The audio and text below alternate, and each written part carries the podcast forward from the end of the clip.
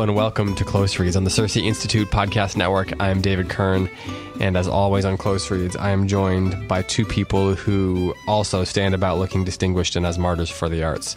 How's it going? Angelina Stanford and Tim McIntosh. That's the best introduction I've ever gotten. Well, maybe we should say that Tim stands around looking distinguished and Angelina looks like a martyr for the arts, or maybe it's vice versa. I don't know. I don't know which of us gets which. I want to be name it and claim it. I want to be the martyr. The martyr? I would like to be the martyr, but I would still not like to lose my fashion sense. That sounds like something that what's-his-name would say from the book. Sebastian? No. Oh, the other one, Anthony. Oh, Anthony Blanche. Yeah. You're going to have to own that statement a little more, Tim. You're going to have to put some pizzazz behind the statement if you want Anthony to sell it. I would love to be a martyr. So I hope it's my fashion sense. Oh, yes, that was perfect. Speaking of being distinguished, as you were sitting here talking, I just took a sip of Dr. Pepper and just spilled it all over myself. You're welcome very much.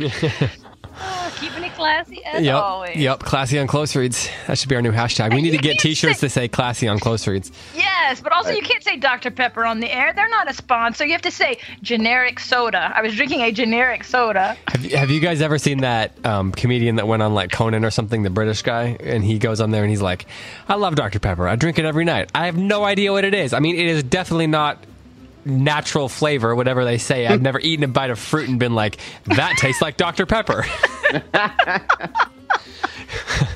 But he's so true.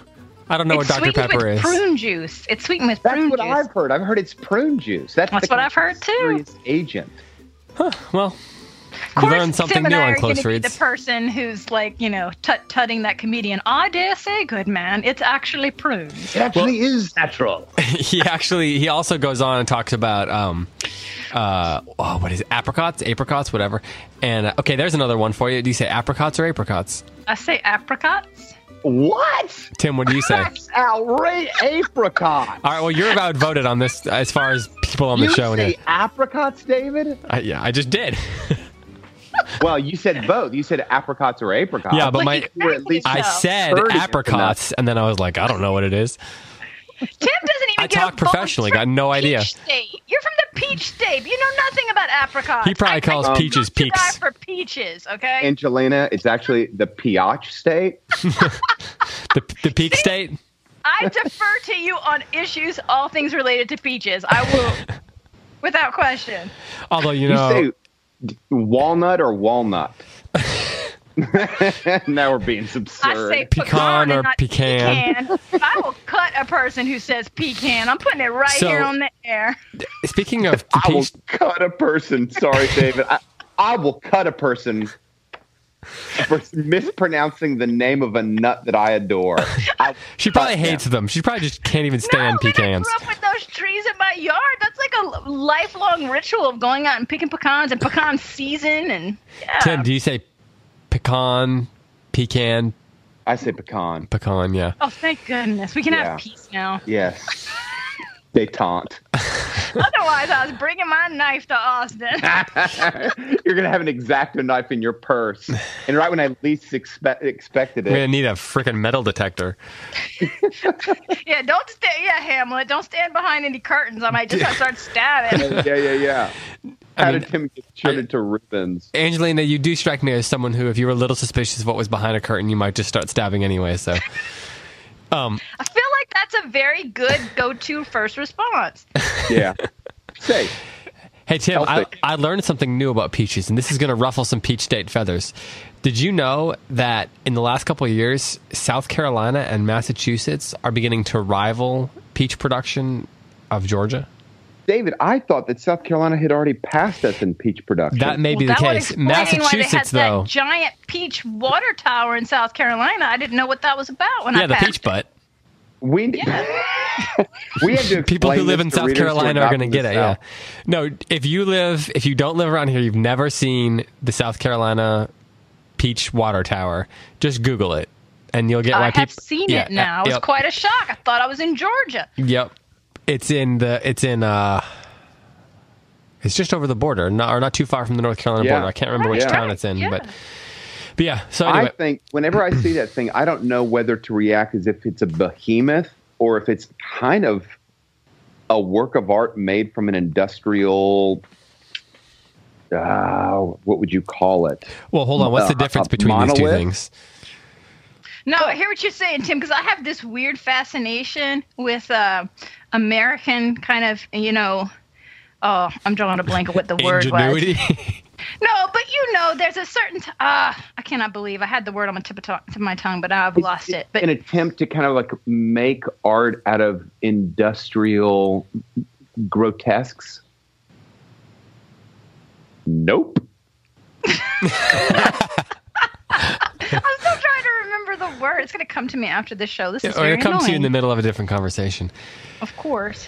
Before we switch over to the story, though, the book, I'm going to have a Tim moment, and I'm going to tell a story that's not related to this conversation, but is related to this conversation. Because I thought about it when we were joking about things standing behind curtains and being all Hamlet-like. I just feel like these are the kinds of things that happen when you live in a literary family. So my daughter, who's 18, bought a basil plant and put it on her windowsill with the window open and then forgot that the plant was there. It was behind a curtain. She named this basil plant Polonius and then forgot it was there. And she hit the curtain and it fell out of the window. And oh my goodness, that is so... I could not stop laughing about that. Like, you killed Polonius. Names matter, people. They do matter. That poor plant never had a chance. You cannot put a plant named Polonius on a windowsill. That's just some good life advice for you folks. I learned this. I think that it sounds like the basil plant might have died from neglect if she had not like kind of capsized it out the window. That was courteous of her. Because I think everyone would rather die by being pushed out a window than by just neglect. This also goes to the importance of reading Shakespeare to your children when you think they don't understand it, because I cried. I laughed so hard. And she said, I don't get it. I said, but it's named Polonius. And she's like, but I don't get it. I said, from Hamlet. She said, wait, I totally didn't do that on purpose. She didn't do it on purpose? She didn't do it on purpose. She said, wait, Isabella, so you're just like, I'm going to name this basil plant. Let me think of a name. And you came up with Polonius, and you didn't remember it was in Hamlet. She's like, I swear, I did not. It wasn't on purpose. So the fact that it was accidental was even better. My poor kids have a sign. Names matter, man. This is a sign that Bella is operating at this like highly intuitive, artistic level of genius, right? That's the only explanation. Totally. She named it Polonius not knowing what it was. That's what it is. She was operating at a super intuitive level. Brilliant. But the problem is she cursed the plant by naming it that. She does obviously have some kind of deep, deep connection to Hamlet that she doesn't know, because another time we were shopping at Halloween and there were all these skulls, and she picked one up and she struck this perfect Hamlet pose, and she raised up the skull with one hand and said, some Shakespeare quote. Oh no, that's so great. That's so funny. She didn't say the last poor York. She said some Shakespeare quote. I love it. This is how my children cope with having a literary mother. Well, yeah, you know, this is the thing, though. Names do matter. And I learned this after we named our first child, because we named him Coulter, C-O-U-L-T-E-R, if you know, just after the Wendell Berry character, after the whole Coulter family, right? And the thing is, that name really comes from the word, like, that means young horse. And it has turned out to be exactly true that he is, you know, we doomed him to become a young wild horse. And we are reaping what we sowed. Really? He kicks a lot. There's a lot of kicking and bucking. Yeah. So your other son is just going to be standing on the street corner predicting doom for civilization. Definitely. No, we said this last night that Jeremiah is exactly what someone who's named Jeremiah should be like. Really? Oh, yeah. He's maybe a little more stylish than the prophet, though. Anyway, we are here. We are here to talk about Brideshead Revisited, Part 2, Chapter 1, or Part 3, Chapter 1, depending on which edition you have. But of course, before we do that, we do need to say a quick word from our friends over at the Scholé Academy, which is from Classical Academic Press. If you have a 9th or a 12th grade student that would benefit from an engaging seminar-style grade books course while earning 2 high school credits, then the class through Scholé that our very own Tim McIntosh is offering might be just the perfect fit for you. In fact, Tim, you're offering 4 classes for high schoolers. 4 classes, David. Could you tell us what the topics of those 4 classes are going to be? David, I'd be happy to. I thought you might. Ancient Greek and Roman literature and history. That's the first class. Second class is medieval and Renaissance history and literature, British and American history and literature, and world history and literature. And all of it is available. I think I'm like the on the front page of ScholeAcademy.com, and Scholé is SCHOLE, ScholeAcademy.com. And if you have heard us do these ad reads for the last 2 months and have not signed up your child for one of these courses, then I don't know what's wrong with you. Couldn't possibly be our terrible advertising skill. Yeah, I couldn't possibly be. I mean, Tim's enthusiasm about the courses. Tim, you're enthusiastic about these courses, right? Oh, I seriously can't wait for them to start. I mean, that's not a joke. Yeah. Well, I didn't think it was a joke. I didn't really think of you as someone who has a sense of humor. So, I had it surgically removed. That sounds painful. But anyway, so speaking of people whose sense of humor, you had it removed when you got the Hamlet role. Oh, Hamlet's hilarious! No, I could never have gotten it removed for the Hamlet role. Hamlet's hilarious. Teasing you. All right, well, David's desperately trying to get this back on track. Speaking of people who don't often display a sense of humor, we should probably talk about Charles Ryder and company. Nicely done. Speaking of Shakespeare, we got a Lear. We got a couple of Lear references. Indeed, we did. So we're here. This is as I said, chapter 1 of part 2. If you're reading the original version, and I believe that in the new American Standard version, it's chapter 1 of part 3, and I don't have that in front of me, but I think that's what it is. I feel like on the Facebook page we started a bit of a King James version only kind of controversy with regard to these editions. Oh, really? Which one's authoritative? Which one's definitive? It is. Who cares? So in this chapter, we venture across the ocean, and there is a storm in many different sorts of ways. So let's talk about those storms and that journey. What I'm thinking I want to do after this is, for the next episode, let's do the next 2 chapters because they're relatively short, and then that would give us a chance to do our live recording of the last 2 chapters of the book. So when we're actually all together at the show, we can finish our discussion of Brideshead when we're at the conference, and then when we get back, we can do the Q&A episode. So that's a great idea. For the episode that's going to record this Friday and then run a week from...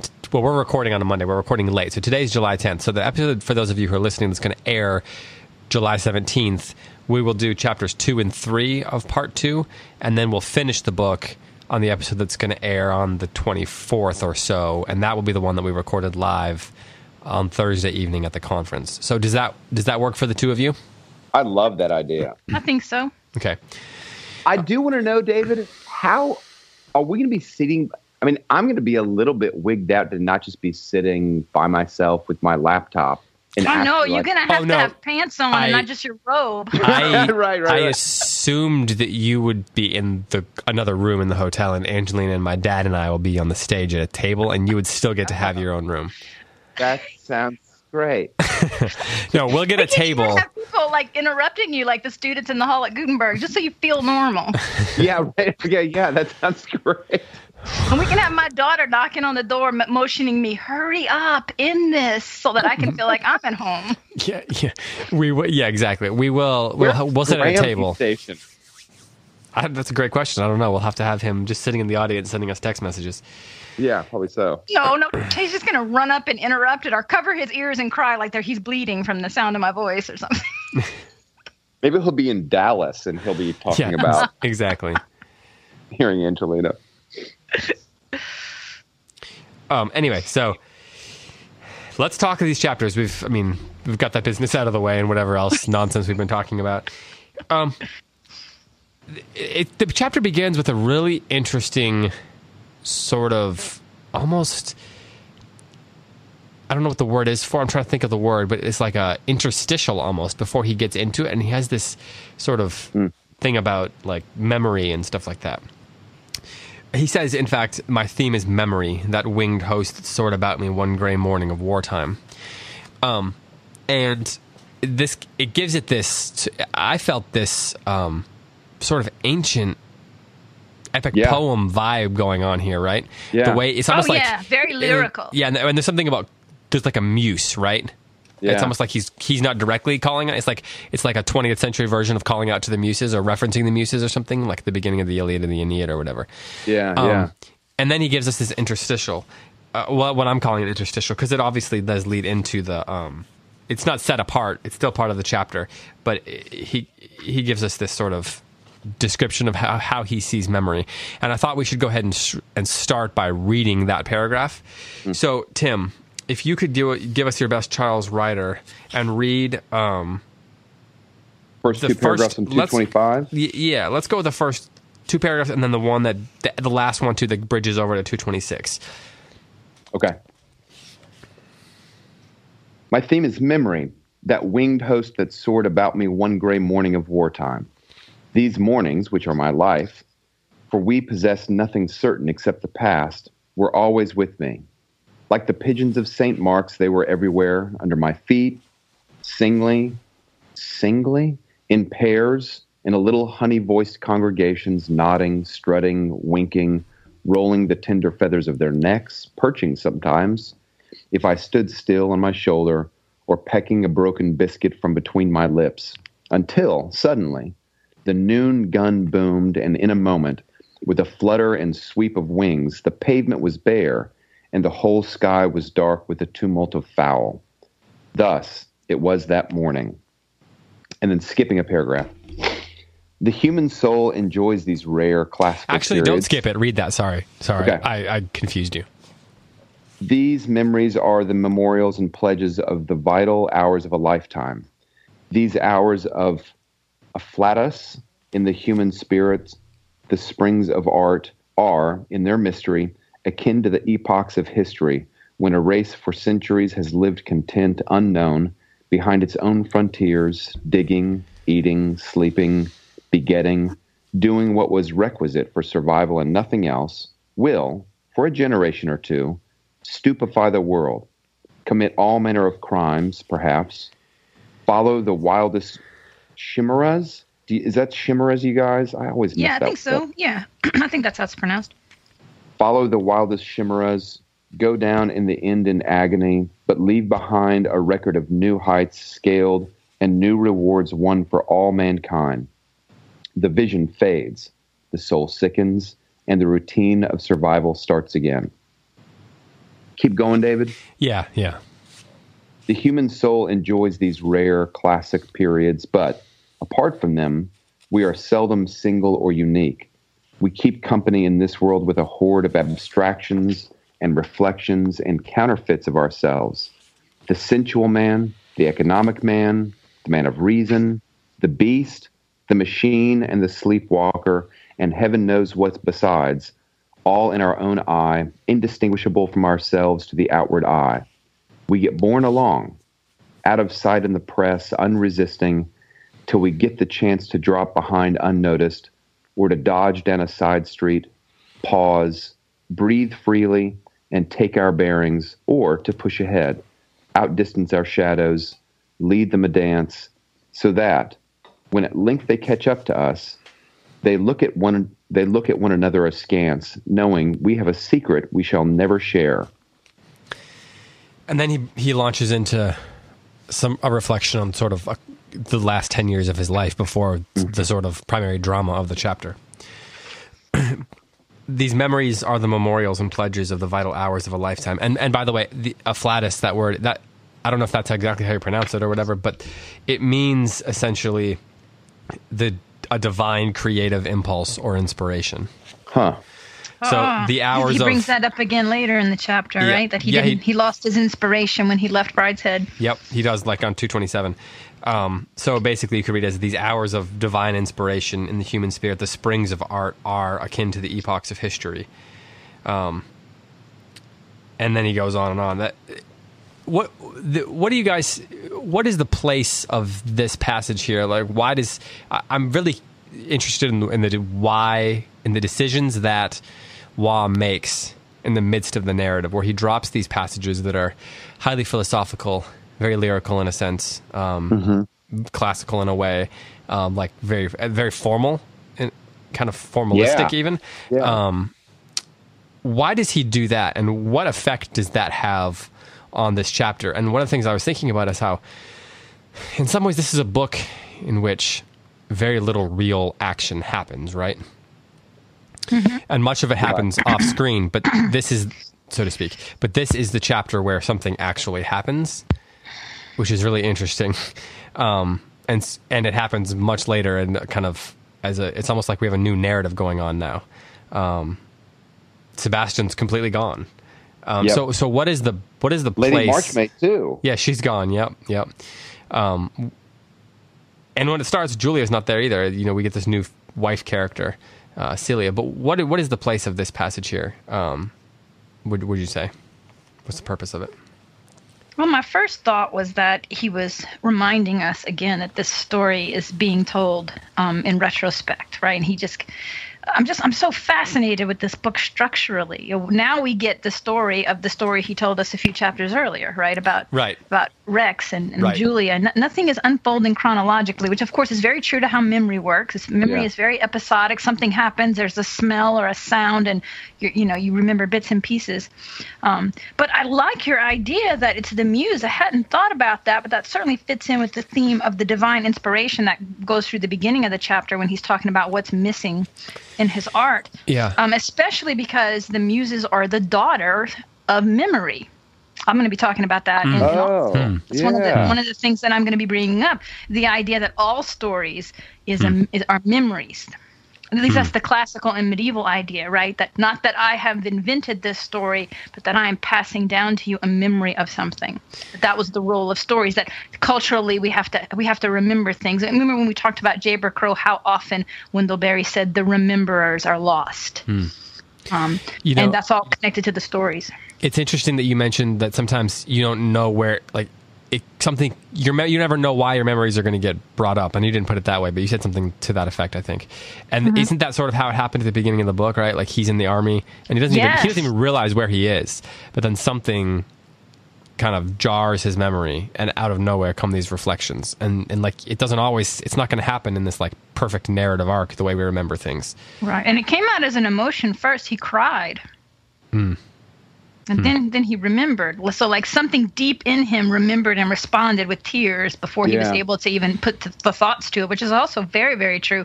Another motif that has run through is how many times has he said, I never expected to see them again. I never expected to go back to Brideshead again. Over and over. And this is so true to life too, right? We think an episode is over. These people are not in our lives. This is done. And then they come back again. Over and over. That's the third paragraph. These memories are memorials and pledges of the vital hours of a lifetime. These hours of afflatus in the human spirit, the springs of art, are in their mystery akin to the epochs of history, when a race which for centuries has lived content, unknown, behind its own frontiers, digging, eating, sleeping, begetting, doing what was requisite for survival and nothing else. That's Charles before he met Sebastian. And it's Charles after he leaves Brideshead. I mean, we kind of find out in this chapter, nothing has happened in his life. Well, except he got married, but he doesn't care about this. Except that he's become a pretty decorated artist, but he doesn't seem to care about this either. He keeps going back to those moments that, for him, we're kind of like stepping outside of the kind of like safe borders of himself. In fact, the way that those were introduced into the narrative was very interesting, right? Because we think of that as the milestones of a person's life. And this is the story of Charles's life. And just like we saw that with Lady Marchmain's death, all the things that should be these significant milestones are they're afterthoughts. Oh, and of course, my wife was there. And you're like, when did this happen? And what are the circumstances of that? And oh, you have two children.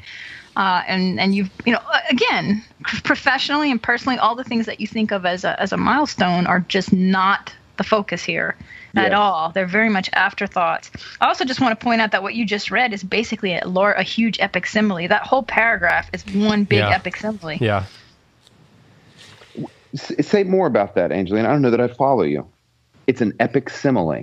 Right. I mean, memory is like a civilization that, and then he goes and just talks about the epochs of history and the way civilizations rise and fall in mankind, and that's what a memory is like. And of course, epic similes, going back to the idea of it being classical and kind of formal, the epic simile being something that is representative of Homer. That is not something you see in modern literature, right? It's all these short sentences. Yes. And it's funny that he... Sorry, now I'm going to nerd out on the construction of the second sentence of the third paragraph. Go for it. Hold on. You're going to do a close read? No, I'm going to do a close read. Which is not the same thing as... Hold the phone, guys. I'm going to read it one time because it's Tim so gorgeous. Carry on. So, these hours of afflatus, we got to figure out before the end of the show how to pronounce that word. I'm going to look it up right now. Okay. Yeah, I was about to do. Go ahead.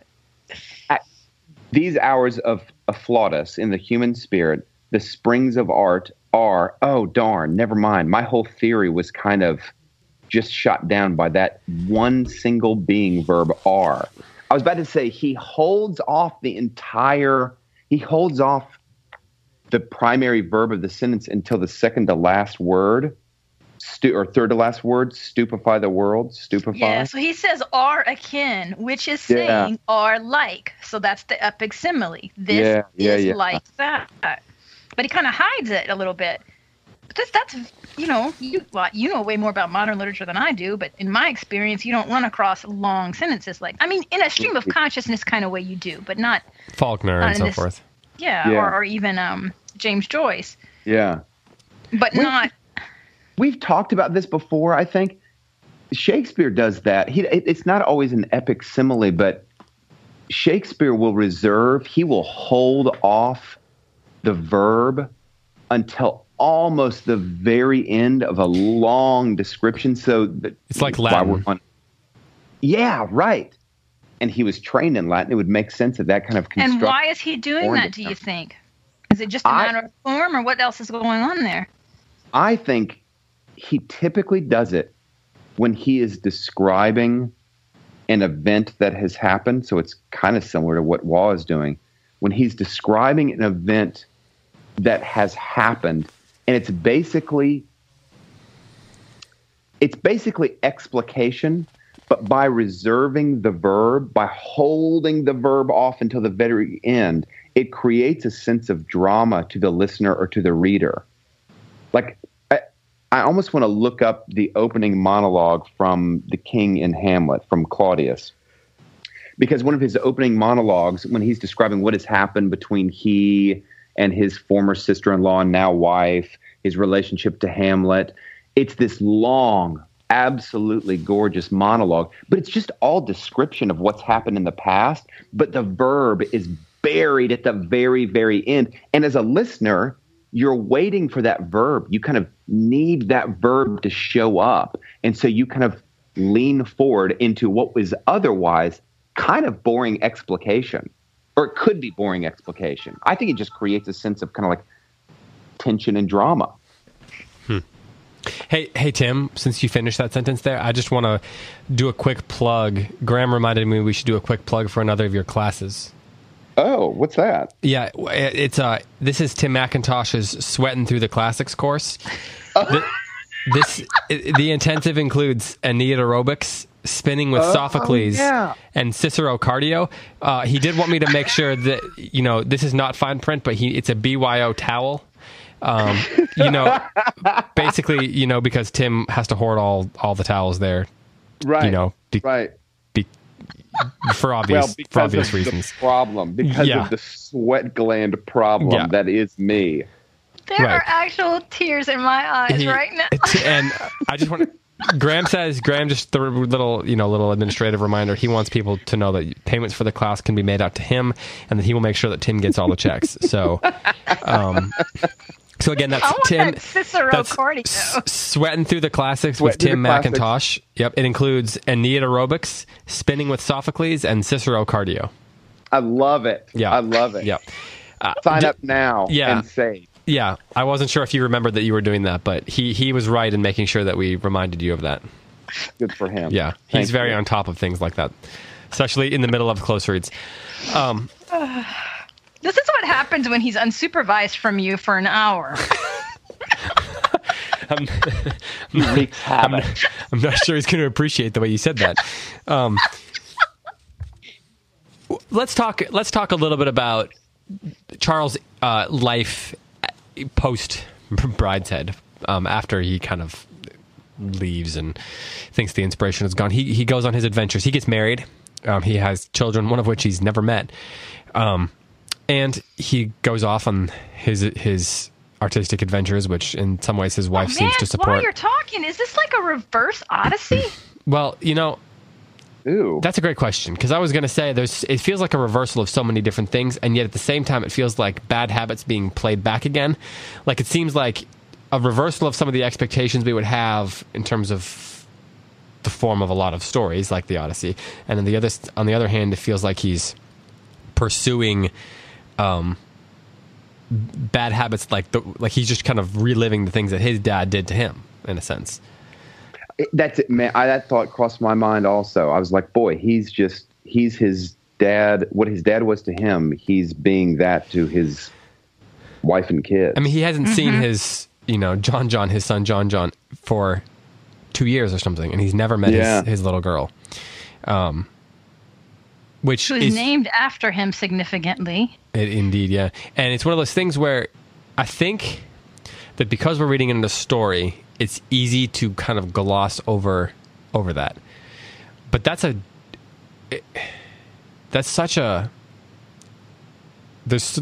you really stop and think about what that would mean for everybody involved, and what it would take of a person to behave in that way, it changes the way you think about the pathos of the story and the character in a lot of ways. I think it's the first time for me anyway where Charles loses a sense of sympathy, or like you really judge him for his behavior. Yes, and this is why this was so interesting to me. Waugh withheld the information about his wife's infidelity.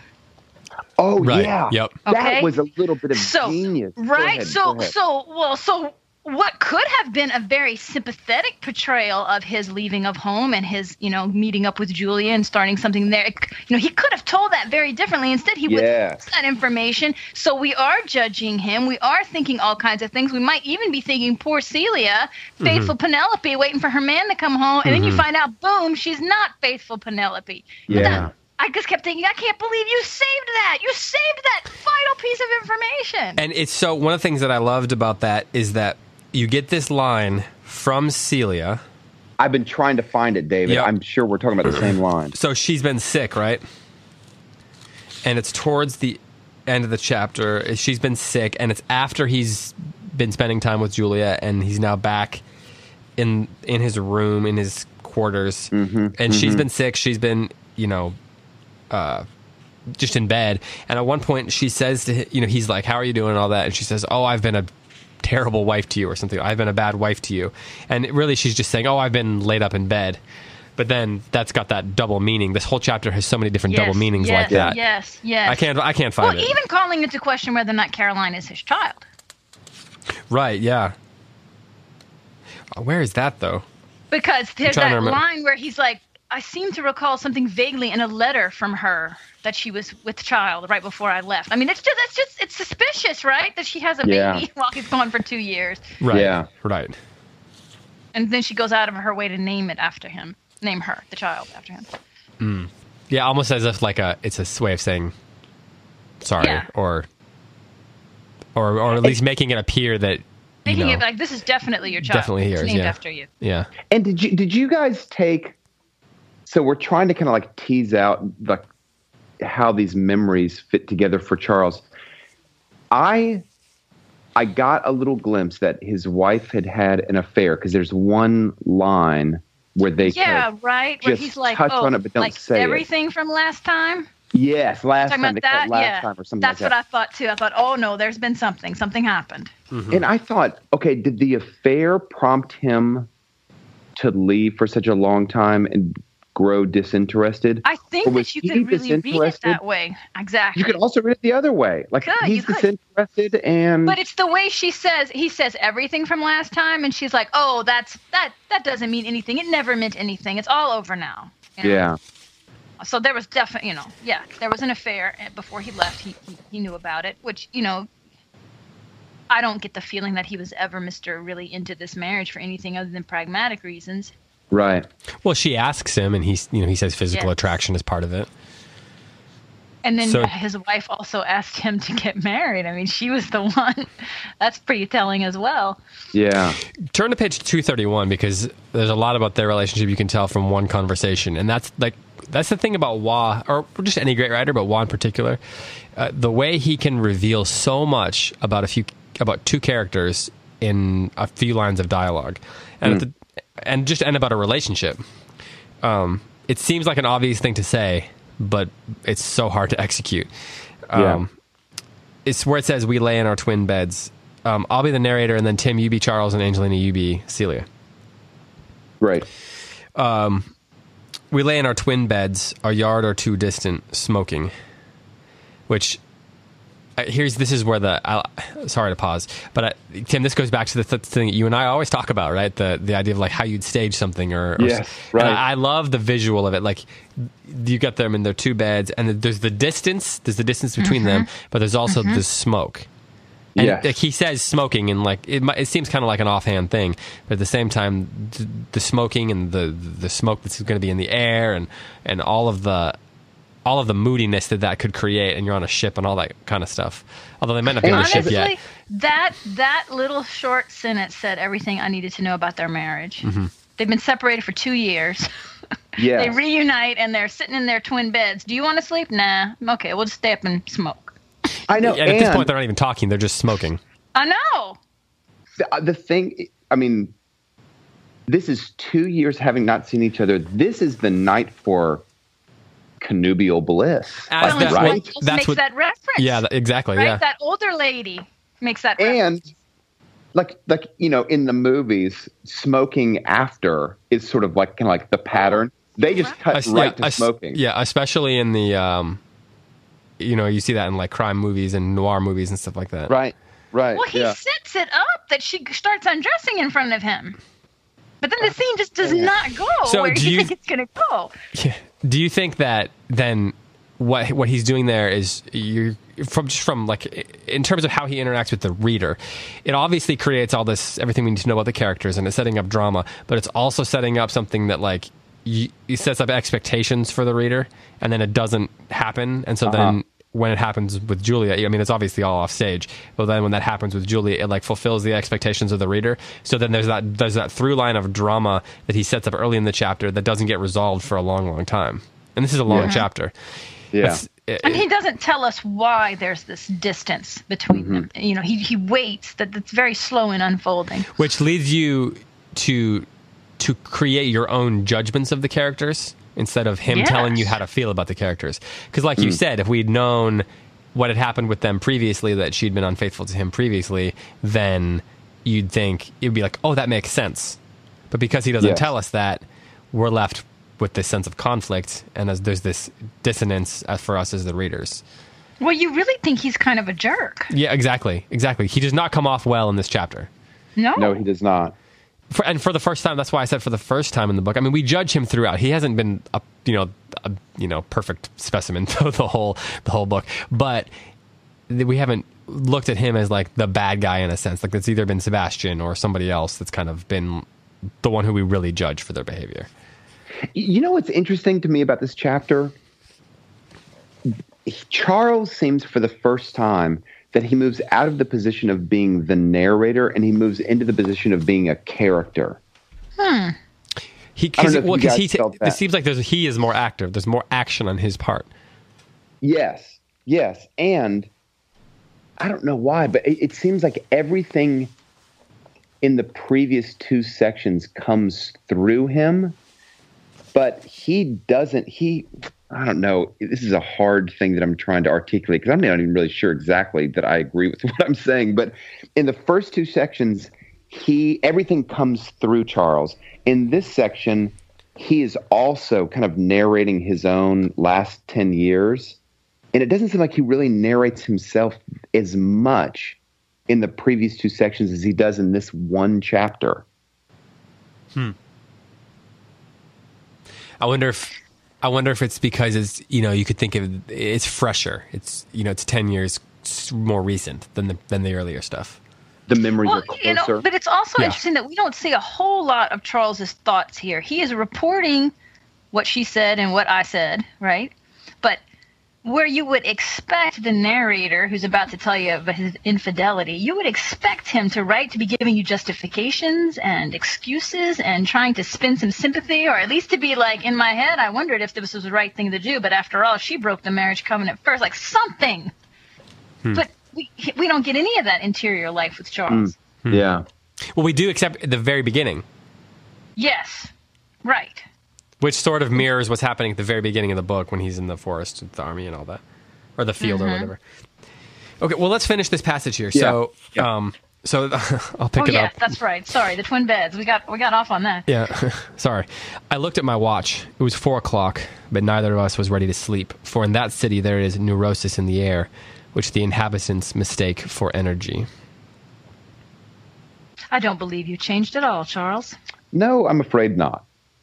Do you want to change? It's the only evidence of life.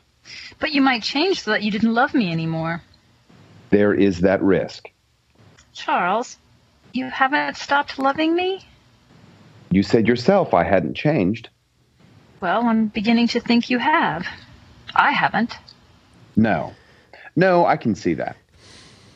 Were you at all frightened at meeting me today? Not the least. You didn't wonder if I should have fallen in love with someone else in the meantime? No. Have you? You know I haven't. Have you? No, I'm not in love. This is... I know, what a line. There's so much going on in every phrase there. I mean, even the idea...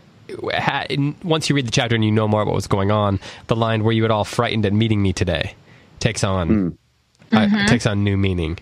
If there was conflict and he left, is he frightened at coming back? There's the sense that she was anxious about it. You said yourself, I hadn't changed, or she says, she says, I'm beginning to think you have, I haven't. And she's talking about change. And he says, no, I can see that. And it's like, he's realizing that maybe she's not as different. Maybe she hadn't changed enough to where whatever she did previously wouldn't happen again or something like that. And he does not answer any direct question about whether or not he has affection for her. I mean, he kind of glancingly addresses it, but so she says, but you might change so that you didn't love me anymore. There is that risk. Charles, have you stopped loving me? You said yourself I hadn't changed. Those are all a bunch of non-answers. Yeah. He's ducking. Which, if when they parted, they had some terrible fight about her unfaithfulness, that's a lot more sympathetic, his non-answers. Right, but when you read it the first time... Right, exactly. It just, Charles, if nothing else, it's weird. But is Waugh again telling us something about perspective by messing with our own perspectives? We think we have all the facts, we're making judgments, then later on we find out we were missing a very important fact and it changes everything. And we have to reevaluate. You know what I wonder, Angelina, you and I have talked about how the first read of this book was not, I don't want to put words in your mouth, but for me, I enjoyed the book, but it didn't grab me the way it's grabbing me now. Oh, that's definitely true. And I wonder if this is part of the reason why, is because the first time you're reading it through, you kind of form these opinions, and then Waugh forces you to editorialize, or he forces you to play the tape back and reformulate those opinions that you formed during the first read. So the second read is much, much better because you have a sense of like who the characters are, and you don't have to play the tape back as it's not such a drastic reevaluation. Well, a great book always repays a reread, right? Yeah. And it also might have to do with reading it in, like, talking about it with people and stuff like that. Well, I also think it's my age, you know. I'm reading it now closer to the age of Charles having written it. Well, I think when I read it when I was younger, I still saw life as way too black and white and would not have understood the difference that time and perspectives make. And I just didn't have the maturity to grasp it like I am now. I feel like it's so true to life and what it's saying. Hmm. Yeah. Did you guys feel like this was the saddest chapter yet? I'll just change it. This was the saddest chapter yet for me. This was a brutally sad chapter. In what way? I just feel like Charles is arrived in a full-on depression. I mean, he kind of has all the things that a person would superficially want in life: a wife, kids, a career. He's wealthy, and it seems to me like he has nothing to live for except for painting the next Architectural Digest illustration. There is certainly a sense of melancholy in it. It reminds me a lot of Walker Percy's The Moviegoer for some reason. Mm. There's like a malaise, and there's lots of references to like smoke and shadows and stuff like that, which the boat helps with. Yes, the storm, and then Julia's own sadness. Uh huh. And the idea that sadness contributed to her beauty, which I think fits thematically. I mean, it's pretty interesting, right? That the chapter that begins the section of the book called, was it A Twitch in the Thread? Yeah. So this is the idea that God's let him wander as far as he will, and now he's going to yank him back. So that story begins with adultery. That's not where you would put that moment, right? That's really interesting. Hmm. It made me think of a quote, and I cannot remember who saw it, but I saw there was a quote on Facebook, and I can't remember who said it. But it was something to the effect of... You have to pursue the false love so that when the false love ends, the true love can come in. This idea that false idols have to be exposed, right, before you can see the real thing. And I don't know that I'm making a very good connection here to what's happening with Julia, but clearly if the narrative has turned and was telling us now this is part two, this is the story of his conversion, and it's going to start in this moment, then there's going to be something about this relationship with Julia that's going to point him to the greater love. At least that's the way I'm reading it. I don't remember how the book ends, but I feel like thematically that's what he's done. Huh. Which isn't, I mean, it's not like a justification of adultery. I feel like I'm going to get hate mail for this, but just thematically. No, yeah. Just thematically. That's what you're saying. And okay, yeah. Well, I think, yeah, when you phrase it that way, that like rediscovering Julia and entering into a relationship with her, at least if it's not the moment when the twitch is pulled on the thread, so to speak, when the thread is twitched, then it is certainly the inciting action that leads to that. Because pull. She is not the embodiment of that kind of... the Catholicism, the fulfillment of spiritual wanting that Charles has. She's not that. She looks back at her own religious upbringing with kind of slanted eyes. And yet she wants it for her daughter. Yes. She's haunted by it, right? That line that I damnation and hell, all of it, I can't escape it. It's there, and I wanted to give it to my child, that's a fascinating thing that I've actually seen in life with people who are not believers, but who yet can't shake their baptism, if you know what I mean. Like, and I've seen it especially with people who have come out of the Roman Catholic Church, that You know, I've met plenty of adults who are rational, modernist, materialists who will tell you the idea of the resurrection of Christ, you know, the literal resurrection of Christ is absurd. That's an absurdity. And yet at the same time will tell you, but I can't shake it. I can't shake it. And I always feel like it's your baptism. You can't shake your baptism. Yeah. I mean, there's something real. Yeah, there's something real that happens when you're baptized and you're set apart. Mm-hmm. Right? Even if you grow up and say, this is all a bunch of bunk, I want nothing to do with it. Those people still struggle because they're marked by God. They struggle to shake that off. There's something that keeps calling them back. I think that's fascinating. And that, of course, just from the perspective of the story, her comments about Catholicism bring it back into focus for the book. Yes. Right. And then they bring it back. You know, I imagine he hasn't spent a lot of time thinking about it. Although... there is the point when he does say that what he heard Cordelia's line in Guatemala or something, right? Right, right. Quo modo sedet sola civitas. Yeah, sung by a half-caste choir in Guatemala, which we talked about in a previous episode with my dad. I looked that up again, and apparently that's also... a reference to the Latin translation of the opening lines of the Book of Jeremiah. Did you guys look that up? Oh, no, I did not. What page are we on, David? That's on 237. Mm-hmm. Yeah.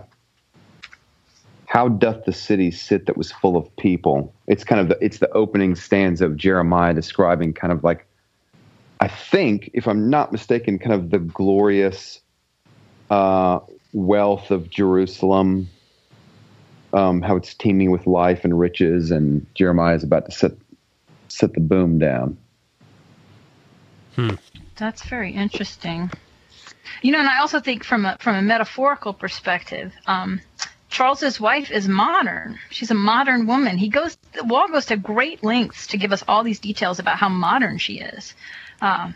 So that's part of the reason why he's going to be empty. It's like Julia and Rex, right? She was there to advance his career. I mean, that line that she wore, modern jewelry made at great expense to give the impression at a distance of having been mass-produced. What a line. Like, so everything about her is deliberate to be modern and generic, which is, of course, we know from earlier chapters is the opposite of what Julia is, that no matter how hard Julia tries, she can never seem mass-produced. But a lot of people see Celia, think of her as she's more beautiful than Julia. Right. To, like, a lot of the people around. I don't know if the idea is they're like an untrained eye or something, if that's the idea that they're going for there. Well, I think part of what's going on in this chapter is Charles is seeing the essence of Julia. He talks about seeing her sadness and that's beautiful and makes her more beautiful. I mean, that's not the kind of beauty that catches people's eye at a cocktail party. Yeah, there's a subtlety to her beauty, whereas Celia seems to be just more on the surface. She lacks that subtlety. And like Rex, she can navigate, man. Like, you know, she's always going to be the one in the know who's getting the free room and the free party and this connection and that connection. Like, she's a lot like Rex. Yeah. Yeah. And she's cheating. She's got guys on the side like Rex had with women. And yeah, so. And what does it mean that Waugh is setting up kind of like his two now primary characters with people that are so much of that modernist bent? What does it mean? Why is Waugh doing that? What are they seeking from Rex, from Celia? Why are they seeking it when they seem to be so hostile against it in some level themselves? It doesn't even feel like Charles chose it as much as he fell into it. Yeah. And in some ways, that's a good point. That's true of Julia too, because in some ways she was desperate, you know? Yes, and, right. And he lavished attention on her. Limited her options, right, right. Yeah, that's a good point. They sort of stumbled into it. Almost gravity took them into it. And to make another choice would be to act against gravity. And sometimes in modernity, it just feels like there's no other choice to make. It's the water we're all swimming in. Is that what you mean, Angelina? Right, right. And when you're in it, you know, like I can well imagine Charles thinking to himself, why not Celia? Yeah, yeah. You know, what else? What else? I mean, if I want to get married and have children, why not Celia? It's not like I'm going to hold out and there's going to be this medieval woman that's going to show up, you know? Right, right. And Julia kind of has this why not Rex attitude. Yeah, she's got a checklist. He fits a lot of it. Yeah. And she actually loves him for a little bit of time. Yeah. You know? I can imagine that Charles might have loved Celia for a while, just like she loved Rex, just like Julia loved Rex.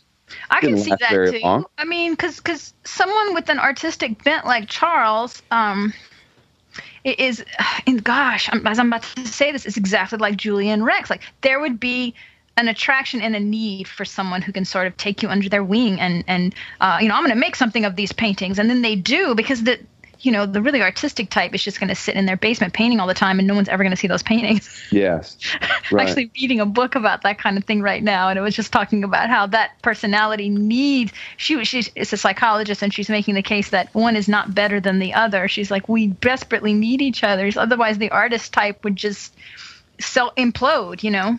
We'd be so wrapped up in our own creativity. There has to be someone else to drag that out. And so I'm not necessarily saying that's the basis of a marriage, but you can see – the attraction there that Charles needs her. Hmm. Yeah. Positive and negative charges attract. Right. She's giving his life some shape and structure, which he didn't have, in the same way that Julia thinks Rex will. So then what is the attraction for Julia and Charles to each other? That's a good question. And well, it happens quickly, too, because it's not like there was that sort of interest there 10 years earlier. No, there was no, like, sexual tension between them earlier. In fact, it seems so unexpected to me when Charles just decides to make his move, you know? Like, wait, shouldn't there be some build-up to this? need some flirty banter or something, but there seems to be a deep understanding between the two of them. A lot of unspoken things, right? Is it driven by loneliness? I don't think it's just loneliness, because I think that both of them have sort of reached the bankruptcy of their choice for spouses, right? Mm-hmm. And then the exact opposite of that is an appearance, and they're drawn to each other. But there's also the element of the past, which can't be discounted, and it's very, very strong in relationships, because when you grasp at someone from your past, I mean, they represent so much more than just themselves. You know, if that is the happy memory of Charles's life, which it obviously was, he talks about that a lot, right? Yeah. I didn't have my best art was back then when I had the inspiration, and I haven't been happy since Sebastian. And so that represents a happy time in his life. Then Julia is going to represent all of that. It's an attempt to grasp back that happiness. And how interesting that his kind of like signal moment as a budding artist is the painting of the house. Right. That sets him on his life's work. Right. And he's kind of, in some ways, he's still kind of fueled by that. I mean, he's an architectural painter. And right. The architecture of the Marchmaid house is sort of like the signal of that which he was grasping for, and he's continuing to paint it, albeit in different forms. Yes, and it's super significant, though, that he's painting houses that are about to be destroyed.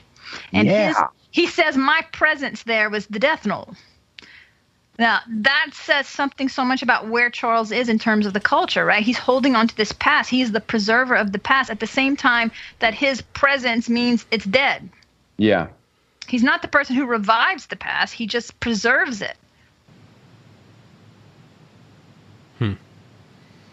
So yeah, I mean, and he's deliberately unfashionable in his painting, he says. Mm-hmm. Yeah. This book is was a very clever man. Oh, right? Like, we could talk for hours about just one paragraph. There's just so many good things happening. I've wondered why he is not more, why this book is not read more often. I mean, I think outside of Circe, none of my literature friends just, you know, bubble about Brideshead Revisited. And I've wondered why. And my hunch is that it is such a, it is almost a book without plot. It's just relational events, I mean, oftentimes the sum total of the plot of our lives is relational events, but as compared with other really fine writers, there's that sense of dramatic tension created through events of clashing in novels. I mean, there's no river to travel down or villain to overcome, or, I mean, except maybe metaphorically within each character and in the relationships, but, you know, there's no actual river to go down or battle to fight or whatever. Yeah, there's not. And it's really not even the story of, like, wooing, you know? Like, it's not a romantic story. It's not like Pride and Prejudice or something where it's this story of, you know, where you kind of always... you feel like one's wooing the other for like this long amount of time and there's this resistance and then eventually they get together. It like this happened and well, this is one chapter. It's like 3 paragraphs. Totally anticlimactic too. Like he's not doing that thing that writers do where they sort of slowly suck you into the courtship. Mm-hmm. Right? And you're rooting for this couple and then you feel a sense of satisfaction when they finally get together, like in Pride and Prejudice. I mean, for a book that's got this many marriages and relationships happening, they're like almost all off stage and matter of fact and okay, well now we're lovers. Yeah. And you're just like, what? Just like and now I'm married and now this one's dead, and it's just, although he does attribute a great deal more symbolic significance to his relationship with Julia than we've seen. And that line on 261, and it seemed now in assuaging that fierce appetite cast a burden which I had borne all my life, toiled under, not knowing its nature. Now while the waves still broke and thundered on the prow, the act of possession was a symbol, a rite of ancient origin and solemn meaning. Now contrast that to Celia's comment earlier that modernity doesn't like symbols. And Charles is all about that. Yeah. And he even get that with when he's talking about the architecture earlier in the chapter, where he saw people as not as interesting as the buildings. And the buildings were almost just represented the people or whatever. They were almost symbolic of people. And how the buildings change over time and become improved upon. That was all very, very metaphorical. The ugly parts get kind of, you know, the ugly modern parts, the additions over time, they get kind of fixed. And whatever problems were at the foundation at the beginning a long time ago, they get fixed over time. And I want to go back to this idea, though, of why Julia and Charles connect so deeply. Because it's not like they just like get really drunk and have a one-night stand or something. Oh, I mean, no, there's a choice going on, right? She says, not now, and then she says, okay, now. And then she says, I don't know if I want love, and he says, I'm not looking for love, and she says, oh, yes, you are. And then there's the line where they're sitting on the deck for that whole day or whatever, on 260, and he says, once I said, you're standing guard over your sadness.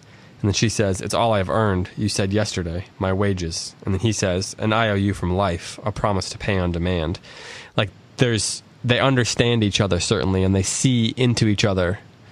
They recognize something in each other.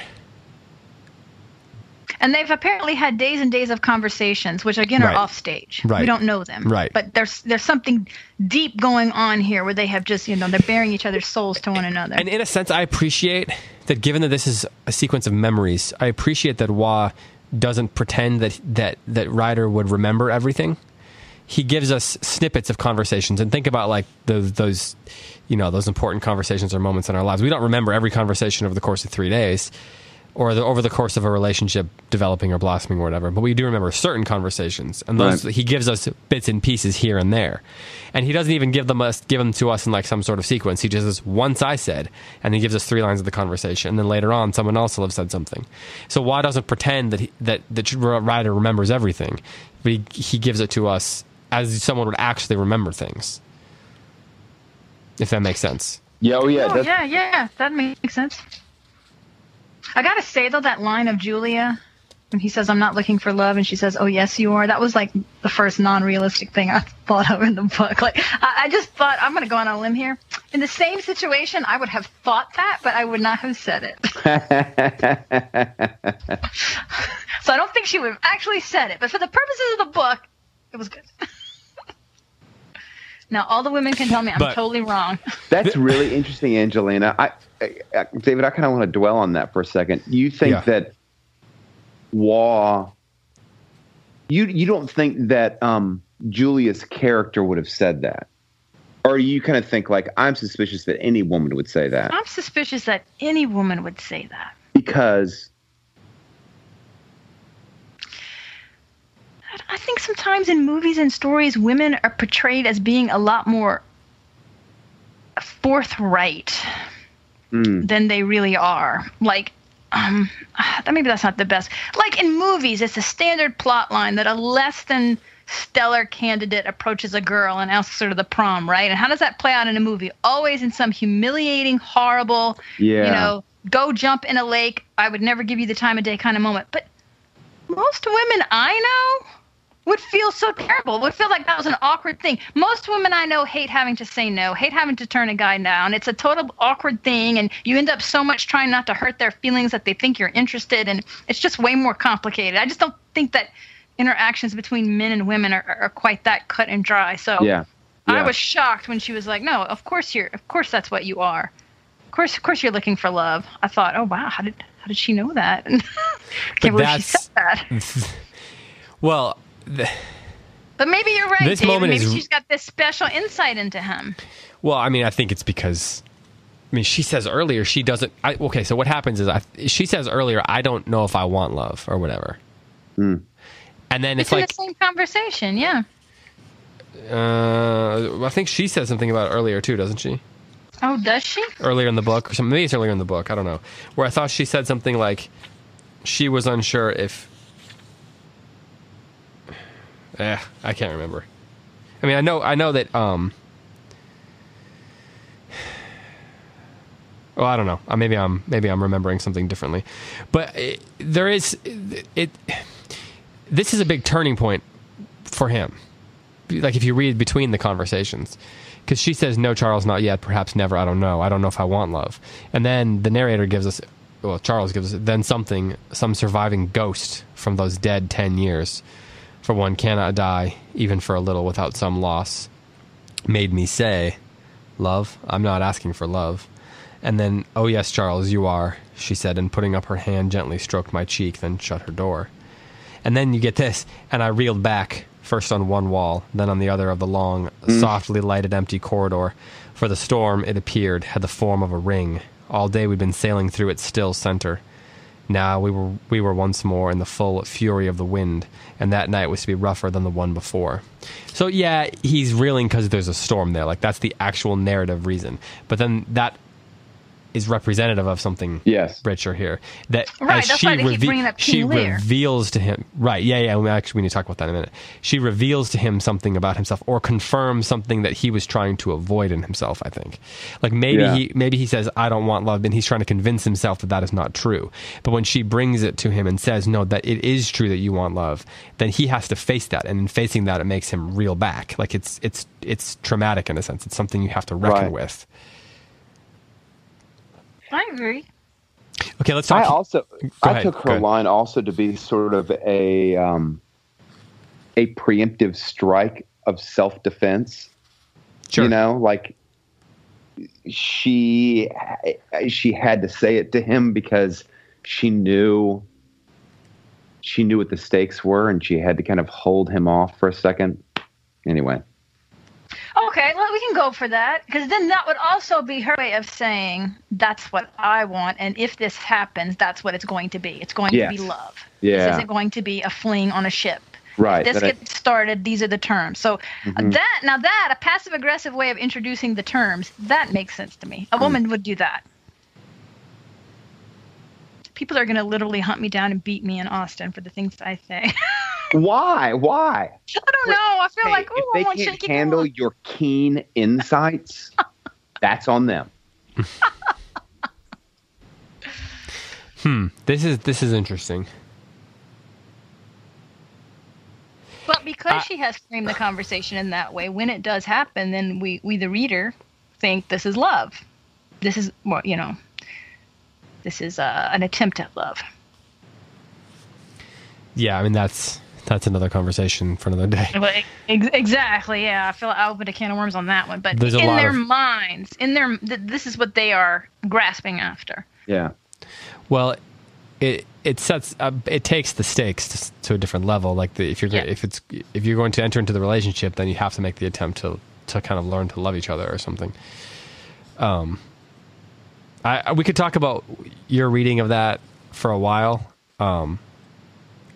And I got to think about it. I don't think I'd buy exactly what you guys are saying there. I mean, like maybe the preemptive strike thing is part of it, but I think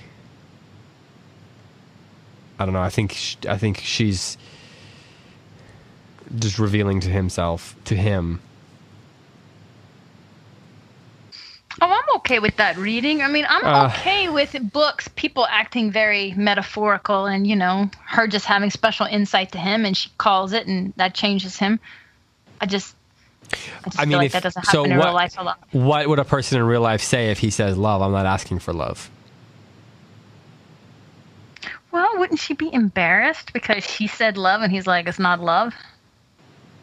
Huh. Well, but then, if she's the kind of person who is at that point in her life where, yeah, she's going to be embarrassed about that. I think the fact that she doesn't get embarrassed about that tells us a lot about her and about what she is, how she is dictating the terms. Okay, yeah. Which is kind of what Tim was getting at. So she's not how she was in the courtship with Rex. Right. And I think, I'm guessing they both learned something about how they should be in a relationship. Okay, now, so then that would mean that they're both being more active and previously have been very passive. Mm-hmm. I mean, the other thing we haven't talked about at all is really like, and I don't think that this that chapter for it, we could talk a decent bit about like just the should they not portion of this chapter, like the morality portion of it. Right. And I think we need to let that lie for listeners who are waiting for us to talk about that. I think that needs to we need to let that sit and marinate for a bit until we get to future chapters where you get more into the repercussions and that actually becomes part of the book. So we're not going to talk about that today, but we do. Tim needs to go here in a second, and we do need to talk about this King Lear thing. So let's conclude with that King Lear thing. Angelina, you said that's why we get these references to King Lear. Can you on 248, Julia and Celia and Charles are sitting in. Their cabin, they're sitting at tables together, and Julia says like King Lear, and then he says only each of us is all three of them, and then Celia says what can you mean, and then he says Lent, Lear, Kent, fool, and then she says don't try to. This is like that agonizing conversation from previously. Don't try and explain, and then he says I doubt if I could, and then that just ends there. And there's another reference to it, but Angelina, can you kind of explain that Lear reference there and what you think it might mean and what those three parts are? I might let Tim take that. What I'd like to talk about is the storm, which is a motif in King Lear. And so just as quickly and concisely as I can say that with Shakespeare's Elizabethan cosmology, everything is connected. Everything is very ordered. And so if there is disordered in a person, that is going to be reflected in the play with disorder in nature. And so over and over, anytime there's a storm in Shakespeare, that reflects the internal storm and chaos and disorder of the characters. So King Lear is disordered. As a father, he's disordered, right? He doesn't have his house in order, his daughters and everything. As a king, he's disordered, and so the land is disordered. So you have that whole theme of the storm pervading the whole way through. That's in lots and lots of Shakespeare plays, Macbeth, and on and on and on. So that's what I was referencing, the idea that the backdrop of this is the storm, but it's a metaphor for the storm inside Julia and Charles. And you see the different ways that people respond to it, right? So Charles's wife is hidden away. She's just going to medicate and ride this out and then have a beauty appointment afterwards. And Charles and Julia they're going to go right out into the storm. Yeah. It's an occasion for them to become close and get to know each other. And the storm is crazy. It's knocking people around. It's breaking bones. It's Shakespearean. Well, and ultimately, literally, the storm brings them together. Yes. It slams them. It literally slams them into each other. That's right. But that's what metaphorically is happening. This force, you know, the universe, their emotions, their longing, their feelings, it's slamming them right into each other. What's so interesting about the reference to Lear for me is these three characters, mm-hmm. Lear, Kent, who's kind of his soldier, servant, advisor, and the fool, they all get thrown out in the middle of this storm upon the blasted heath. And it's the moment of Lear's greatest rage against his circumstances. And he says, there are these wonderful, famous lines. He's screaming at the sky, blow winds, crack your cheeks, you cataracts and hurricanos spout. And it's always kind of framed as it's a protest against God's ordering of things, because Lear cannot accept that he is no longer the king, and he is enraged at God and at nature for not basically allowing him to keep his position. And so I wonder if we're going to see something like that in Charles. Charles is not enraged at God the way that Lear is, but I wonder if this is Waugh signaling to us that this is the kind of cleansing moment for Charles. This storm is the cleansing moment, because after the storm in Lear makes peace that he is kind of an ant in the cosmic order of things. And we see him kind of returning to his senses. He returns his affection for Cordelia. And I wonder if Waugh's like conveying the same thing through the storm. Well, it's very significant that the storm ends, right? The chapter doesn't end with them in the storm. The storm ends, the sun comes out. The clouds part. And that usually means order has been restored. And this happens after the consummation of Julia and Charles's relationship. Yeah. So that's very interesting. Yeah. And I don't know yet what to make of it. We have to see what happens in other chapters. But whatever was pushing them together has resolved in terms of the metaphor, because the storm has subsided and the sun comes out. Right. It seems as if the universe of the novel is preparing us to accept, to judge their dalliance as a positive thing. Like that's what it seems like the book is preparing us. Yes. Feel. And that's why I didn't want to talk about whether or not, like, I don't want to talk about the morality of it. I think we would all agree that, you know, adultery is a problem. So I want to talk about that, because the book is going to talk about it for us, and we're going to have to look at it from the book's perspective. Right. So, absolutely. So for those of you who are like, why are they not judging Charles and Julia? I mean, let's let the book judge for us, and we'll talk about that, and we'll see how things actually turn out. Right. I mean, this is a conversion story, so you can feel pretty confident. I don't remember how it ends, but I feel pretty confident Waugh is going to take this up. Yeah, exactly. And most likely it's going to be taken up not by Waugh himself or Charles himself, but by characters within the book. It's not going to be Waugh telling us they were right or wrong. It's going to be, there's going to be consequences. Yeah, there's going to be consequences. There's going to be internal struggle. There's going to be spiritual crises, all this kind of stuff. That's going to lead to a judgment of their behavior and of their relationship. But I think it's worth saying this, and I might get some flack for this, but I think that Waugh has set it up that we are supposed to look at Julia's marriage and Charles's marriage as essentially being dead. Julia's for sure is dead, and Charles doesn't have much of a marriage here either. I mean, he doesn't even want to go see his kids, which may or may not even be his kids. And one thing that I think is worth pointing about both their marriages is the lack of tradition. The lack of traditions that were tied to the actual marriages themselves, like the ceremonies. Like her ceremony doesn't have any of the church stuff, right? Yes, very interesting. It like distances itself from the sacramental nature of marriage, right? In the very way they get married. Like Waugh, I'm not like saying people who don't get married in churches it's a problem, but Waugh metaphorically, poetically, is distancing itself. Fitting in with this idea, right, about loss of tradition and what happens. And we don't know a lot about his marriage to Celia, Charles's marriage to Celia, but it certainly is, she asks him, like, there's all these different things that are counter to the traditions. And of course, we know a lot about him, and so therefore probably there was a little bit... There probably was not a high emphasis on the sacramental nature of their marriage, you know.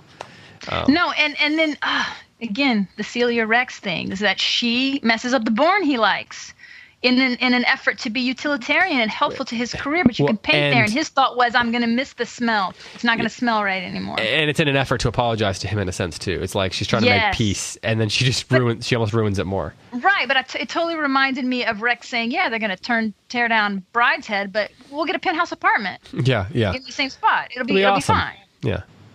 So, yeah, they are definitely cut from the same cloth. And and honestly, this is, I mean, I'm a medievalist. Everybody knows I'm reading everything metaphorical all the time. But I just feel like there's such a danger when you don't read books metaphorically, when you don't say what universe has the author created? What are the rules of this universe? Yeah. What is he trying to say? Because these are not sermons. A novel is not a sermon. And if you're looking for that, you're not going to find it, and you're going to be all confused and mad at authors you shouldn't be. I mean, this is a Christian author trying to tell us a Christian story, and we have to accept the rules he sets for it while we read the book. That's not to say that afterwards we can't say he was wrong, but while we're in the book, we can't be fighting with him about the rules of his universe. You have to let them create the universe they want to create.